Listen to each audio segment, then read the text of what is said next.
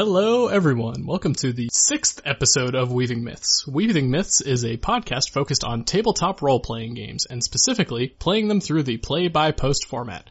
I'm your host, Nathan, and joining me today are Colin. Hello, everyone. Mordai.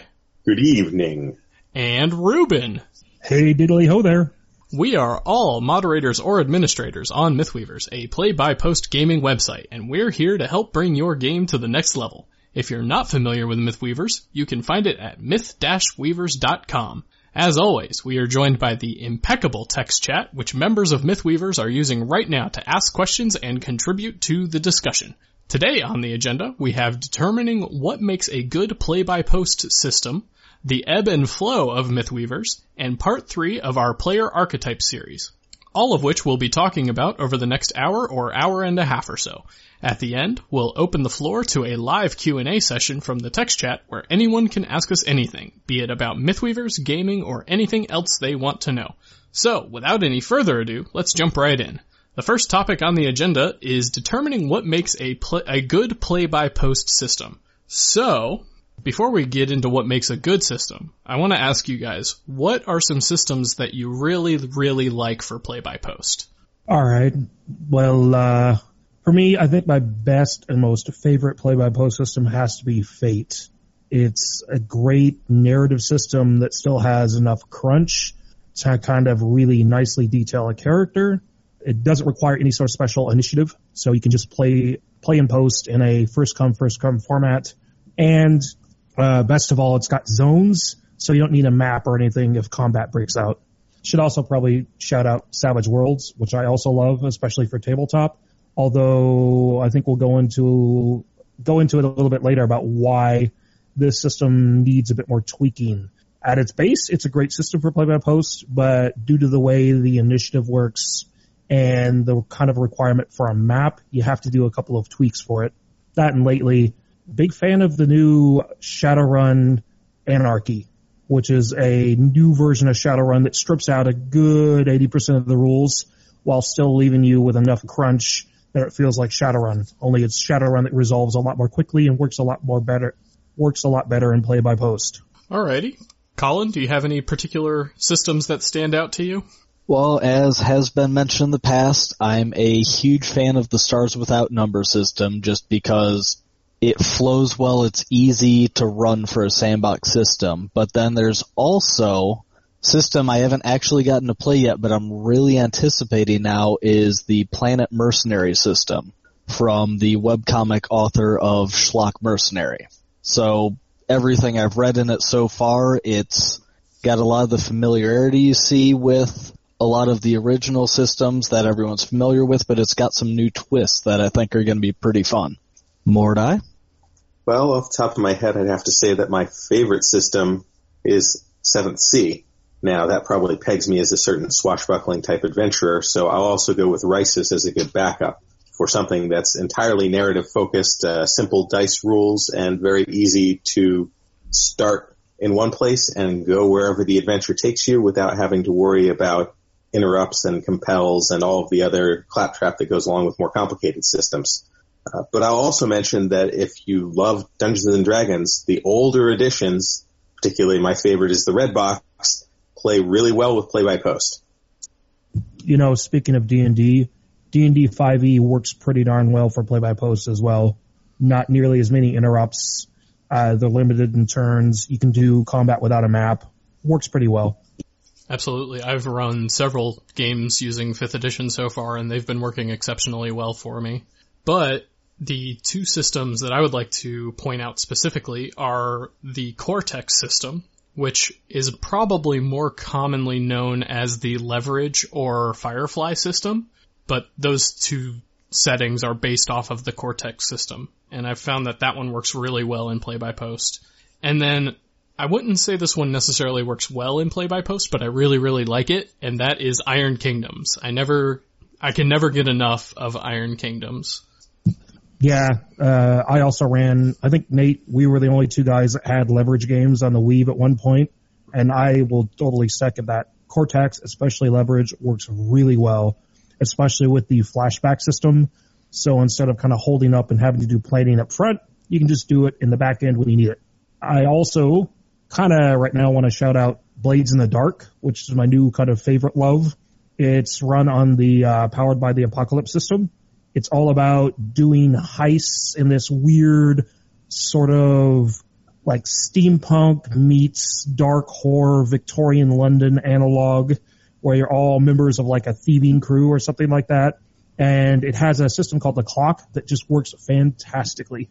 All right. And with that, let's talk about what makes those systems so good at what they do. So play by post is a different medium from sitting down at a table where you can do dice rolls immediately and interrupt people and play by post doesn't really work well with those types of things like we've talked about in previous episodes. So what things set these systems apart that make them so good at what they do? Well, I think up top, any system requires precise movement. You need to know where you are within five feet or so. Tends to be a little more difficult because you have to find a way to integrate a map.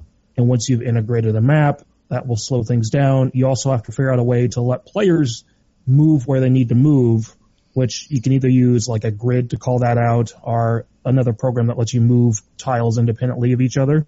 Whereas games like Fate, Fate uses zones, which doesn't require any precise movement, and therefore it's a lot easier to kind of skip a map. I'll also point out if you like the D&D style games, you can steal the movement rules from 13th Age, which just use nearby, engaged, disengaged, and far away. They're a lot more simpler, but they'll still work with D&D. Absolutely, and those are certainly themes that I use when I run Dungeons and Dragons games. I'll still use the maps for when you're exploring a dungeon, but as soon as the combat music starts, it really only matters how close you are to a particular opponent um, and whether your teammates are close by or not. I think any form of D&D, if you're trying to play it rules as written, will run into that problem where maps can slow things down immensely. And it's not just the maps, but I think that leads us right into our next thought, which is the interaction between the players even if you know where you're going precisely on a map from point A to point B, if you have to wait for the other six players and the GM to potentially interrupt your movement with some other action, say an attack of opportunity or even a, a uh, assisting action, that's going to slow the game down tremendously. Yeah, if at all possible, you want the rolls to basically you want it to break down to one player roll, one DM roll resolves the entire kind of action round for that character the more rolls you add, especially back and forth rolls, the longer it's going to take. And if you can even eliminate the DM portion of that and allow the players the agency to dictate the action as they see it from their one dice roll, then you're even further ahead of the game. Yeah. And in games that do have kind of an interrupt system, you kind of have to be pretty liberal about forging ahead and then doing a quick rewrite of reality if an interrupt would change something. I think Shadowrun is particularly notorious for that sort of thing. Not to mention, combat takes like four rolls. You need an attack roll, then you need a damage roll, the player gets a defense roll, and or the defender gets a defense roll, then the defender also gets a, um, a soak roll. And then you add in extra initiative passes. That is one of the weaknesses of the original first edition 7th Sea system is it has initiative phases and you have to wait your turn in line. Waiting for people to post and play by post is practically game death in and of itself. Yeah, you definitely want a system that you can kind of just do first come, first serve initiative, or at least some kind of variant of that. Yeah, nothing sucks worse than having a game die because you had to wait two weeks to, for the guy on vacation to post. I think that segues very nicely into our next point, which is that you want to make sure that the system you're using allows for plenty of player agency. So you want to make sure that every post moves things forward in some way. And systems that lend themselves well to that can help a game stay alive and move forward very smoothly. Oh, just to jump back a little bit about the initiative issue. One system you can look at to steal from is Marvel Heroic Role Playing, where the person who goes gets to name who goes next. And so it's pretty easy to start naming players who are active and for players to start colluding. It's basically just another variant of uh, first come, first serve. Colin, any Colin. thoughts on those? Y'all covered it pretty effectively. Alrighty, just wanted to make sure we didn't miss anything. Mordai, I think you were about to say something. I was just about to note that that Marvel heroic role playing idea really plays well with a system like, say, even fourth edition Dungeons and Dragons, where you frequently have players uh, jumping on with interrupts to assist you.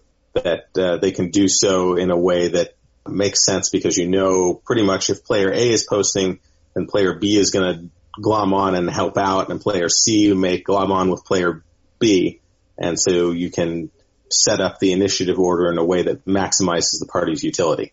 It's also nice because it gives the DM a way to jump in the middle instead of having to go at the same point every time. So the DM can kind of bridge a gap in posting. Another thing we should probably talk about is the cost and availability of a system. Uh, I found generally if I use a system that has an SRD or some other version of free rules, uh, it's definitely kind of more popular than something that didn't get printed a lot and has a very expensive book. Iron Kingdoms is a very good example of that. The original Iron Kingdoms was built off of Dungeons and Dragons 3.5, but those books are actually extremely hard to find nowadays. They don't sell them in stores, and the only place I've actually seen them being sold is through eBay, and they go for anywhere from 10% to 50% higher than MSRP. So while it's a great system, people don't have the access to it that they would like. A few systems that do have very good SRDs are Fate, Dungeon World, good old 3.5 D&D, and Pathfinder as well. Many of the rules light systems, such as Risus, which I mentioned earlier, also have the rules completely free and available online. Another one that comes to mind is The Window, which is a extremely narrative driven system, but their rules are also available completely free online. Uh, a good fantasy one is Warrior Rogue Mage. That also has is completely free, and it's a great little fantasy system that's really simple and works well for play. Important point when you have multiple systems that you're considering is what's the complexity level? How much am I committing all of the new players who might want to join my game to read before they understand how to play. So systems with like weird rules, like one of the ones in the notes here is Dread, which is an amazing system, but it requires that you pull pieces out of a Jenga tower, which is not really feasible on play by post. Yeah, that can, uh, yeah, not hard to do. Savage Worlds is also a little guilty of this in that you need do a lot of stuff with card draws, and it's a lot harder to do a card draw on play by post. I mean, in the past, I've actually resulted to doing a D54 table and rolling on that for cards. All right. And one other thing I want to bring up is we, you want to focus for play by post, especially, you want to focus on systems that allow you to focus more on the narrative rather than the crunchy rules bits. So you want to be able to have a system that has the story within it and every post can move that story forward in some way. Something that comes to mind is Fate and their compels, which allows you to kind of force the opposing group, person, whatever it is, to act in a certain way and continues moving combat or even just the story forward. Not to mention in a post you can also create advantages which let you establish narrative facts so instead of waiting for the GM to tell you what's around, you can just declare certain things are around by making a declaration. All right. Do we have any closing thoughts before moving on to the next topic? I think I'm good. That covers it. Good on my end. All right. So our next topic for the evening is the ebb and flow of Mythweavers. So before we get into this, I want to explain a little bit of what we mean by the ebb and flow. So, Mythweavers, the way it works is you have people posting all the time from all over the world at various times of day, regardless of what's going on elsewhere. So, there are certain times during the day, during the week, during the month, and even during the year where the activity of the weave changes depending on what's going on in the real world. So, for ex- as an example, in the summer, at least, well, yeah, in the summer, people want to go outside more, so they don't spend quite as much time sitting at their computer making posts. So that shows that shows an upswing or a downswing in activity on the site. Whereas in the winter, people stay inside and they set, spend more time at their computers, so that's an upswing in activity. Using that information, we can kind of pinpoint good and bad times to do certain things on Mythweavers. So we'll start with Colin on this one. And well, the first thing I want to talk about is when should you post an advertisement based on that ebb and flow? What I've always found is always first thing of the week is usually the best Monday or Tuesday. The weekends you tend to see a downturn in activity on the Weave just because it's the weekend. People are out, they're doing stuff. They may not see your really cool ad if you throw it up on a Friday, Saturday, or Sunday. Likewise, it's important to avoid the major holidays, Christmas, New Year's. Those are the first two that come to mind uh, where people are unavailable. U.S. Thanksgiving, there are a lot of U.S. based players. People have commitments, have family, have celebrations that they want to go to. If you start an advertisement right around those times, it's entirely likely that you'll only get half or less of the typical applicant pool that you would expect. I'd also add Labor Day and Memorial Day. Those are often days in the U.S. when people go camping over the weekend. The 4th of July is one that we had just recently, and that one comes to mind as well. And that's why my games are usually at one post a week to account for holidays. And you know, about posting adverts, always make sure you're going to be accessible for the last few days and the first few days of your advertisement because you're going to get a ton of posts on those di- dates. Especially when a game master does something like makes a grading rubric and gets flooded with applicants. Who would do that? Hey now, I made sure to take care of that before it became a problem. Sounds like you almost believe that when you say it. I learned it from watching you. Really the point is that if you're going to plan to be out hiking in the Appalachian Mountains and completely inaccessible by phone or any other means, carrier pigeons are not going to do for answering all of the questions that your players have as they're trying to finalize their applications. Would that make it play by pigeon? And moving on. Come on, that was funny. Colin is not one to tolerate puns. After how many times I've been stuck with that in general, no, not so much. Oh, After Dark's going to be fun tonight. I can already feel the dimmer humor coming out. So another point I want to bring up is, especially because this is particularly relevant to myself, is people go to school and university. So not everyone on the Mythweavers is a full-fledged 100% functioning adult. So you end up with students as well. And during the fall and spring, you can see a slowdown in activity when people start going back to school, especially around exam season, when they're studying really hard, they're doing final projects, term papers are due. So those times of year can require a bit more understanding when it comes to people not posting as frequently as they once did. Convention season's also another time things tend to slow down. People don't post much when they go into Comic Con or Gen Con or a couple of the other big game shows. Out of curiosity, about what time of year is that season? I've never really paid that much attention. Now. Yeah, now. That makes sense. Gen- E3, Gen Con, Comic Con. Yeah, they're pretty much all July or the month before or after. It tends to wrap up about midway through autumn. Yeah, your big ones are clustered around July, August. Uh, although I think Origins is in June. And Dragon Con is at the very beginning of September. They're all pretty much structured around when college students won't be in class. I never thought about it that way. Almost went to Dragon Con last year. It was the last week before classes began for most of the country. Now, if it sounds like all of these recommendations are at odds with each other, they really are. Mythweavers is a very diverse player base, and so you can't necessarily assume that everyone is going to have the same schedule as you do when you set out your plans and your uh, level 1 to 20 world domination D&D tour where everyone's going to post at least once or twice a day. Not everyone can keep up with that type of thing. Maybe not even enough for the group that you want. Temper your expectations accordingly because you could get somebody who is a 40 something parent of three who coaches baseball on Saturdays. Or you could have the college student who's good to go 90% of the year up until the uh, final exam in their accounting class. Who knows?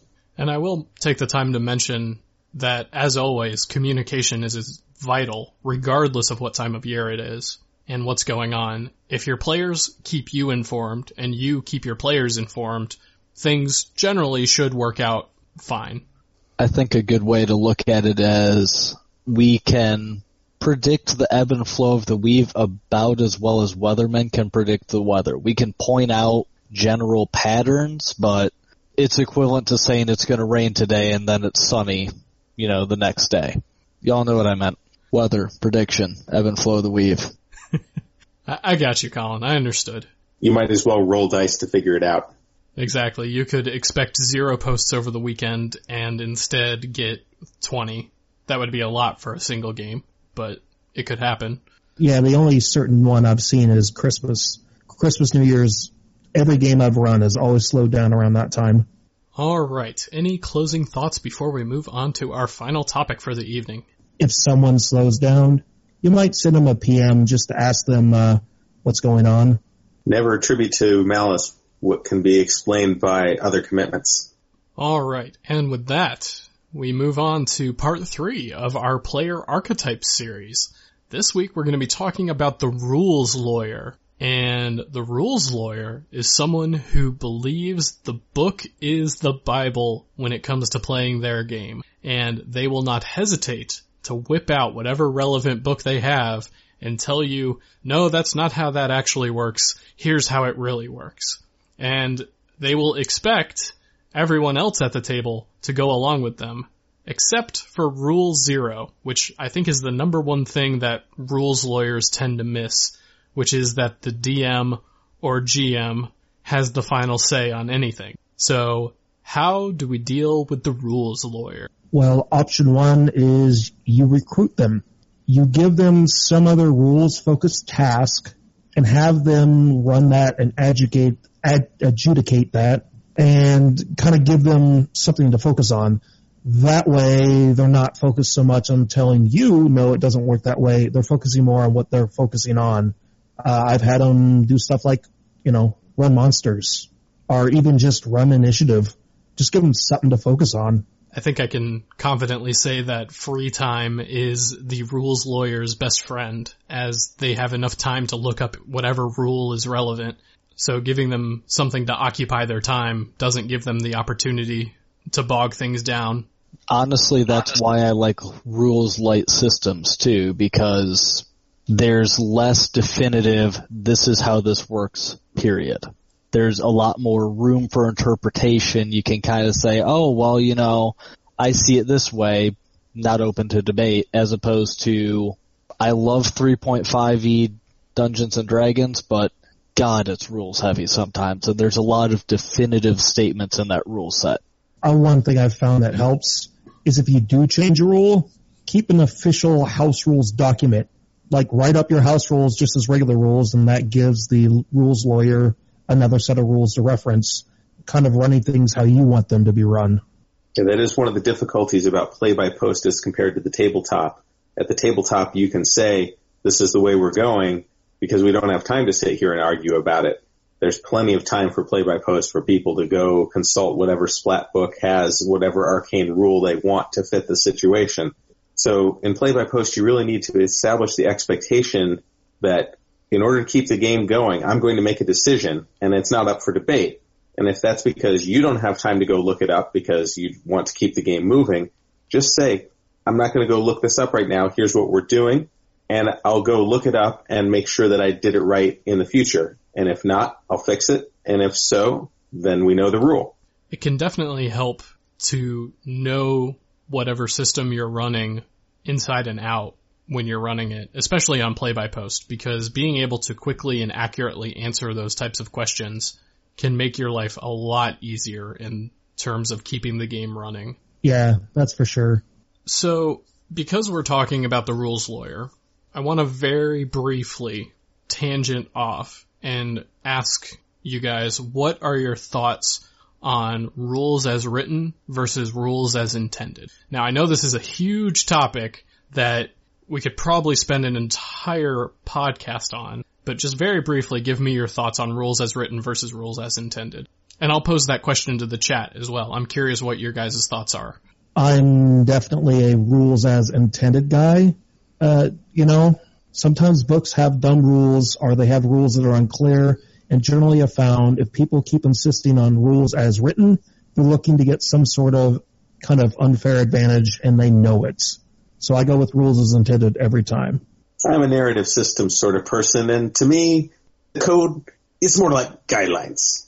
I don't follow the rules as they're written on the page if the rules as they're written on the page don't make sense for the situation that we're in. If it makes perfect sense, I'll follow it to the letter. Well, I think rules as written is what gives us such monsters as Pun Pun. Colin, your thoughts? I don't have many thoughts on it, honestly. It's honestly one of those things I kind of look at as per the situation, but I also haven't had to deal with it a lot. So Harmonic asks, could you quote a rule for example? And I don't really have a rule off the top of my head that I could use as an example, but I know personally I tend to go rules as intended, or as Tiffany Corda puts it, rules as I understand them. So when I read a rule and I come away with a certain understanding, that's how I'm going to explain it to my players. And if anyone asks me about the rule, that's also how I'm going to explain it. So I guess I'm kind of rules as intended, but also rules as my own interpretation. An example rule, you could, in 3.5, you can actually create a peasant powered railgun because the rules state that you can pass something as a free action. So if you line up an infinite number of people side by side, they can pass it down the line so fast that it becomes like a uh, huge projectile. I honestly don't know what to say to that. That is just so absurd. I don't know how anyone could interpret it that way. It's from deep in the weeds, the character optimization boards, where they just try to make the most ridiculous things ever. Probably a better example in 5e, there's a way to get your carry weight so high that you can start using horses as ranged weapons. Obviously, the rules probably don't intend this. Technically, a cow is a ranged weapon. The French proved that. It only took six episodes to get the Monty Python's reference. That's actually kind of impressive when you think about it. Alright, and before we move on to the game of the week, are there any final thoughts on anything we've talked about today so far? More people should be using Fate as a system for play-by-post.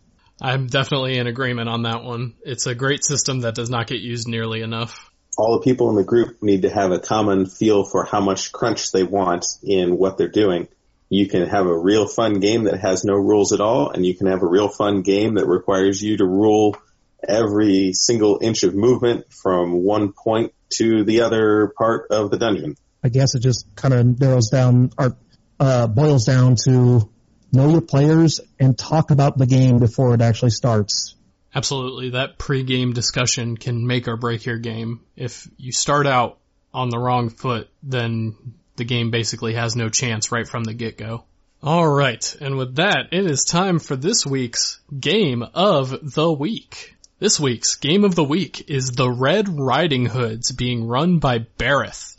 The Red Riding Hoods is a game using the Dungeon World system, which is fantastic for this sort of game. The Red Riding Hoods is set in a world inspired by the stories of the Brothers Grimm, full of vast and untamed wilderness, strange magic, dangerous creatures, and more. The players of this game will be wearers of the Red Hood and will be hunting down monsters from tales as old as time. Of particular note, Barith is going to be using the Perilous Wilds supplement for Dungeon World, which will allow for a handcrafted world that will allow for a lot of flexibility in terms of exploration and discovery. The Red Riding Hood's application period closes on July 31st, so be sure to get those applications in. Now, before we move on to the Q&A session, I'm curious, have any of you guys actually used Dungeon World in the past? I have, and it's a great, great system, and it fits play by post pretty well. Colin, Mordai? I feel it's a particularly solid system for play by post. Um, it does require a certain amount of GM intervention though on occasion, so uh, that's something to watch out for. Best I can say is I've heard of it. That's kind of where I'm coming from. I've not, I've heard of Dungeon World, but not actually used it. So I was curious to see what everybody's thoughts were. Yeah, uh, I will point out it does has an uh, does have an SRD, which is conveniently linked in the chat and will be available in the thread on the Mythweavers forum after this podcast is done. Absolutely. And thank you for reminding me. I will go ahead and put the link to this week's game of the week in the Discord chat. And for those of you listening to the recording, that will be available in the referenced link section of the forum post.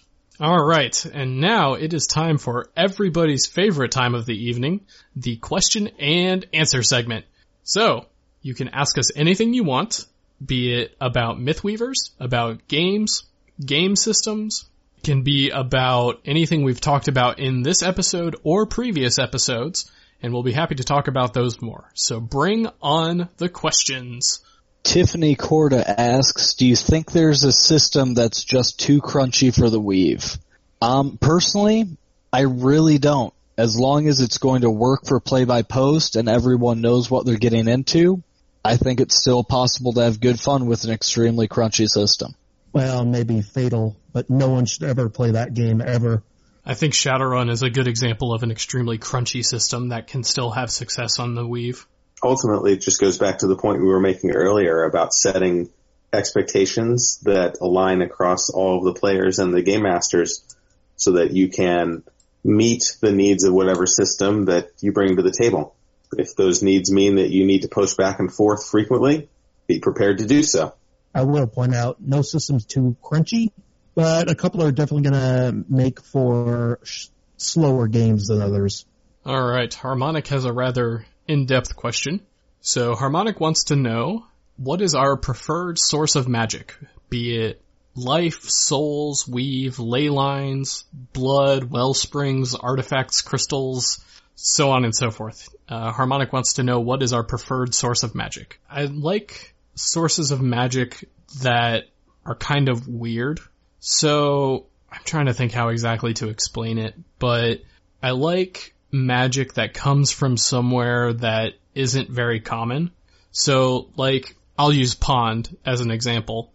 And for those of you who don't know, Pond is the setting I designed. A lot of the magic comes from a thing called the Veil, and the Veil is, in certain forms, can be deadly, but in other forms can be extremely useful in terms of magic. So I like magic to kind of be a double double-edged sword. I don't want it to just be this all-powerful force that lets you do whatever you want. Uh, I prefer a weave or kind of pervasive life force source for my magic, but that's likely because I started with Shadowrun and D&D and that's kind of the source they use. I find that the source of magic is very much tied to the setting of the game and the particular world that you're trying to run it in. And the better it's tied in, the more the players feel how to play the magic as part of their character. The reason I'm trying to make this point is because I play a lot of Dungeons and Dragons 3.5 as well, and you get into intense arguments about arcane magic and divine magic and psionics and all of these different systems that effectively do the same thing. And you have people passionately arguing that they're absolutely different and not related to each other at all. And you have people passionately arguing that they're just different faces of the same coin. And those arguments just hurt my head because really we're just trying to have a game here, guys. So can't we just all get along? So the better the magic system is tied into the setting of the story and not just an abstract, the more fun it will have. Uh, and I think Seventh Sea is a great example of this. There are actually multiple different magic systems tied into the first edition rules. You had blood magic from the French-like civilization. You had shape-shifting magic from the Russian-like civilizations. They were all drawn on what the old tales were from that part of Europe. And yes, as Tiffany Corda points out, all of them have that evil double-edged sword mentality that makes it not necessarily something that you want to go pull out in every situation. I think I'm with Nathan. I like weird magic systems as long as I can understand how it meshes with the world. I concur. The magic has to fit in the world. I mean, if it's tacked on, it's just going to seem tacked on. All right, and Geekahedron wants to know, is there any Warhammer on Mythweavers? And I, I don't know for sure, but I would be willing to bet that yes, it's out there somewhere. Stuff like Heroscape and X-Wing, I could, I could see it being played on Mythweavers. I don't see any reason why it couldn't. I think the biggest problem you'll run into is a lot of those systems require you to accurately measure inches to know how far things can move and aim, which on a computer screen, an inch for you is not necessarily an inch for someone else. Yeah, you have to grid them or use a hex or something to even kind of be able to do it. But beyond that, I could definitely see it being done. I think that's a great idea. I did actually have a friend who played the Warhammer tabletop, but then they used Mythweavers to do kind of role playing encounters between battles. That worked pretty well. Alright, Harmonic has a follow up to their earlier question. What do you think of drawing magic requiring stamina rather than just a pool? Drawing into it draining the caster in more ways than one. And what about areas without magic, or where it's difficult to draw magic from? I think that's a fine addition to what we've talked about earlier. You kind of don't want magic to be like this all-powerful force. You want it to be either not omnipresent, or you want it to not be omnipowerful. Uh, I think again, it depends on the setting. Uh, if I'm running D&D, I probably don't ma- want magic to be very draining. If I'm running Shadowrun, I probably most certainly do. It just depends on what sort of genre and feel you're going for. If you're going for big darn heroes kicking butt all over the place, magic probably shouldn't drain you. But if you're doing something like Dresden Files, where it's a lot harder to kind of use it a lot, then you want it to be draining. Even in Dungeon Dragons, though, I'm personally not a big fan of the six minute adventuring day where everyone goes Nova on the first encounter and then sits and rests. So there should be some level of limits on what people can do. I'd actually argue that's more of a systematic thing and less of a um, like fluff thing. Well, again, the rules are more like guidelines, and there are parts of Unearthed Arcana and uh, auxiliary splat books that you can use to try and shape even the Dungeons and Dragons system in a direction where uh, magic doesn't scale at the uh, second or third order power compared to the linear of everybody else. Well, I think a little bit how draining magic is also becomes how you pace the game. If you're looking for a pace that requires people to kind of try and stretch resources thin, maybe magic should be a little more draining. Whereas if you want one where people could just keep going forever, maybe it doesn't drain at all. Alright, and Judah Bega asks, when running a politic or social heavy game, do you prefer to run them with individualized encounters with a few required or engineered group settings, or the opposite, or something else entirely? Let me have a second to process that question. If you guys understand the question, go ahead, but I want to read it again. No, I'm still, no, trying, I'm to still trying to think. I'll jump on it first, and then you guys can uh, can follow on and tell me where I'm wrong. Uh, I do run a lot of Seventh Sea, so that means that there's a lot of intrigue going on, and absolutely splitting the party. Typically, a bad thing to do at tabletop. You can run somewhat effectively in play by post, where you can have separate threads for each of the actions, and frequently the groups want to split up and maneuver and intrigue on their own and search out what's going on and, and tease apart the puzzle and you should enable that to the degree that makes them comfortable. If you try and force everybody to be in the same room at the same time all the time, it can be fun, but sometimes it can turn into Clue, the movie, which is a little more over the top fun than you might necessarily want for your political social intrigue type game where it's a very serious setting. Well, social and political games tend to be a bit more narrative, so I just tend to go with what the narrative suggests the narrative suggests it's going to be a big group fight, then that's what I do. Uh, and if it suggests there should be five different little threads going on, that's what I do. I think you guys nailed it. I don't really have anything to add.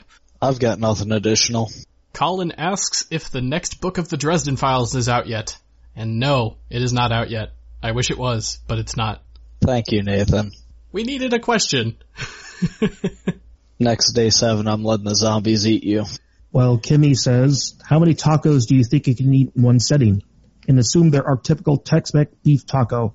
Well, I know for a fact I can do at least 24. My wife is Mexican. I get actual Mex tacos, so a lot. If I starved myself all day before sitting down to do so, I could probably approach 15 or so. I should mention those are 24 kind of like real Mexican style tacos. Right. We have to qualify it by saying that it's a tortilla that's somewhere around six inches in diameter or so. And then I could probably polish off the dozen plus if I was really putting my mind to it. If we're talking those tortillas that you get in nationwide chains that I won't mention due to potential issues with copyright or endorsement infringement, I'm not going to be able to, to put away a dozen of those. No, because I'd get sick after four or five. It'll sure detox your system though. Just clear it right out. That's one way to do it for sure. Alright, Harmonic wants to know, how do you handle groups of players that end up as murder hobos? You probably shouldn't let them do that. Uh, I shut the game down. Unless the, The point of the game is to let them be murder hobos and then while you're fulfilling the purpose. Damn it, I stepped on Colin twice. I'll be quiet for a moment so you can talk. Well, I was just going to mention Ultima and uh, the fuzz shows up and curb stomps them. Rocks fall, everybody dies, or I guess if that is the purpose of the game, then you're doing something right. Yeah, I'm, I'm just too old and have too little free time to run a game for people who aren't gonna, you know, take what I'm running seriously, or at least play in the manner I expect them to. Oh, we actually missed a question from Ergo. How do you all go about straddling the line between the fantastical and the believable slash realistic line in games? That's a really good question. I think it starts with the system. So if you're doing D&D, then that is very firmly in the camp of fantastical. But if you're doing something more like, I'm trying to think of a good example, I guess Mirror Shades Shadowrun, then that tends to err closer to believable, even though, you know, there's trolls and elves and magic and all of that stuff, but you play it more seriously. So it starts with the system, I think, and then it goes to the concept. So you have to figure out if your concept will fit in whatever level of fantastical or believable you're going for. I tend to go with the old adage, would this look cool in a movie? If it's too boring, because it's too realistic, I don't generally do that. But it would look super goofy in a movie, I also don't want to go that far. So that's my gauge. Would it look cool in a movie? Honestly, the games that probably tend closer to the realistic spectrum are the ones that are set in the current or modern era because people are familiar with what can possibly happen in reality now. And so it's not a shock to them to not have the, the trolls and the elves and the magic and the, the other claptrap that typically goes along with basically glorified uh, make believe, which is what we're doing here. Probably the most common realistic game that I've seen, and take realistic with a grain of salt because the first thing I'm going to say is zombies. The, the typical zombie apocalypse game that rolls around in the 20th or 21st century tends to be, aside from the fact that you have the living dead chasing you around, fairly on the realistic front in terms of what resources you have available and what you can and can't do. Well, you need at least enough realism where you're paying nominal lip service, at least to physics and other just real world assumptions that it's really hard not to assume. I mean, you can't have a setting where, I don't know, guns don't, you know, fire or something like that. It has to at least kind of be believable enough that you can imagine what it looks like. So RMB asks, is there an actual way to include elves, dwarves, orcs, etc. without doing Shadowrun? And if you did it in, for example, D20 Modern, the closest thing I could come up with would be genetic modification. And even then, you're kind of pushing the boundaries of like what D20 Modern can handle. Alright, I think we have time for just a couple more questions. Also, we have a request, Nathan, from Tiffany Corda to sing the song of Grok. There will be no singing on this podcast. But Nathan, you're the only one that knows the song of Grok. I don't know the song of Grok. But father, Oh, baby, you know the song of Grok. He's one bad mother. I can just feel Nathan through the internet wondering why he ever thought this was a good idea. Well, the best part is I can edit out all of this. Oh, well, I'll remember, and we'll hold it against you. Alright, one or two more questions, folks. We might let Nathan off the hook for now. Jimmy asks, what kind of shampoo does Grok use? He uses the blood of dwarves. With just a hint of lavender. it's tough on grease, don't you know? The lavender or the dwarf blood? Yes. Tiffany Corda wants to know what that shampoo smells like, and it smells like victory. Alright, one more question, folks. Alright, this is a good one. If you could bring one D&D skill to real life or spell, what would it be, and how would you use it? Prestidigitation. No question. My beer is always cold, my broccoli tastes like steak, and cleaning house only takes five minutes. Took it right out of my mouth. I, I seriously can't come up with a better answer than that. Prestidigitation. And as Alejandro points out, it lasts for one hour. Magic missile. What are you gonna do with magic missile? Attack the darkness. For when people irritate me just a little bit. Wouldn't will most of us be just uh, level one commoners with like four hit points, and so wouldn't that just kill somebody? The real problem with magic missile is you can see where it came from. You know, I also wouldn't mind heal. Heal would be kind of great. Remove disease. Heal covers that. Jimmy, that's just a cop out because Wish can do anything. The problem is you don't have any experience points to use to power it. You know, if I had teleport without error, I could actually help NASA lift satellites into orbit really, really cheaply. Which works great until the government puts you in a dark cellar so they can cut you up and find out how it works. Good luck holding me. He does have teleportation. That is a valid point. Alright, and before we wrap up for the evening, we have one last thing that I want to talk about. We are on our sixth episode of Weaving Myths. We've talked about a lot of different things, and we're actually running out of topics to talk about. So I would like to ask everyone here to think about a topic you would like us to discuss on, on the podcast and send it to me, or Colin, or Ruben, or Mordai. Just send it to one of us, and we'll look into talking about it in the future. I believe Colin has just linked the thread for Weaving Myths on Mythweavers.